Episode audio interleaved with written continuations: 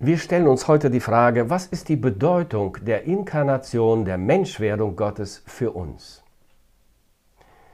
Erstens bedeutet die Menschwerdung Gottes für uns, dass wir einen Gott haben, den wir verstehen können. Gott ist für Menschen ja unbegreiflich, unendlich, unfassbar und so weit weg. Wie kann der begrenzte, sterbliche, endliche Mensch den grenzenlosen, allgegenwärtigen, allwissenden und allmächtigen Gott, den ewigen, verstehen. Er müsste dafür Gott werden. Aber das ist unmöglich. Wie kann das Geschöpf den Schöpfer begreifen? Es gibt nur einen Weg.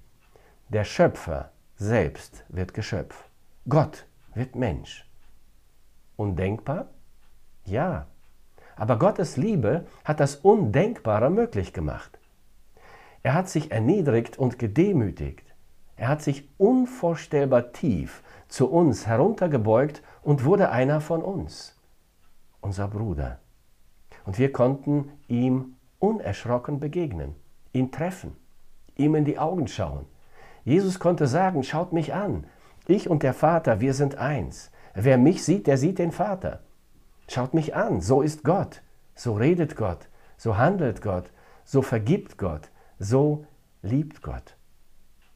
Welch ein Segen ist die Inkarnation, die Menschwerdung Gottes für uns Menschen, für seine Kinder, für die, die ihn suchen. Wir schlagen die Evangelien auf und wir lesen diese Augenzeugenberichte und unser Herz taut auf. Die Angst weicht. Wir schauen auf das Kreuz und wir blicken in den uferlosen Ozean der Liebe Gottes. Eine Liebe zum Anfassen, eine Liebe, die unseren Tod stirbt, die sich in ein Grab legen lässt und für uns siegreich aus dem Grab aufersteht.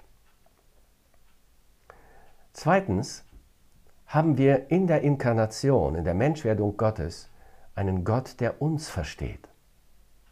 Ohne Inkarnation wäre es für uns immer ein Rätsel geblieben, wie Gott uns verstehen kann.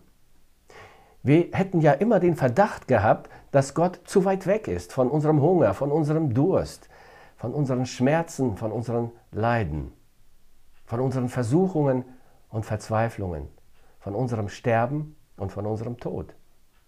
Aber in seiner Menschwerdung und in seinem Menschsein hat Gott alle menschlichen Erfahrungen gemacht, die wir machen. Er versteht uns. Er ist einer von uns. Er wurde von unvollkommenen Eltern erzogen. Er kennt körperliche Arbeit. Er hatte einen Beruf. Er war Zimmermann. Er hat Hunger und Durst erlebt.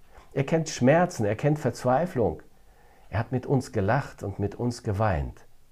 Er wurde versucht und geschlagen und er starb für uns. Er weiß, was der Tod bedeutet. Er kann mitfühlen. Er hat Verständnis. Ein Gott, der mein Bruder ist. Und drittens, die Menschwerdung Gottes ist unser Dienstmodell. Gott hat uns durch seine Inkarnation ein Dienstmodell gegeben, das alle anderen Modelle übertrifft. Groß sein heißt anderen dienen. Dienen heißt sich selbst aufgeben und den anderen höher zu achten als sich selbst. Den anderen achten und seine Bedürfnisse im Blick haben. Dienen heißt auf das Niveau des anderen heruntersteigen, Knecht werden, sich in ihn und in seine Situation versetzen. Dienen heißt so werden wie der, dem du dienst. Den Griechen ein Grieche, den Juden ein Jude. Vom ersten Jahrhundert an haben Missionare und Evangelisten dieses Inkarnationsmodell Gottes übernommen und sind bis an das Ende der Erde der gegangen und haben wie Christus Menschen für Gott gewonnen. Wer also effektiv dienen will, muss dieses Inkarnationsmodell Gottes als sein Dienstmodell leben.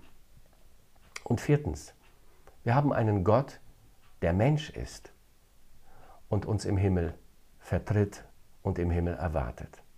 Wir müssen verstehen, Inkarnation ist für immer, für ewig. Jesus wird niemals aufhören, Gott und Mensch zu sein.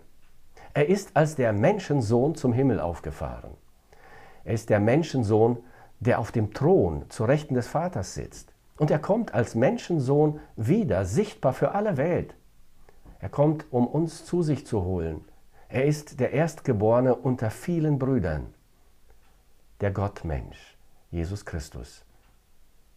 Das Wunder der Inkarnation ist ein ewiges Wunder.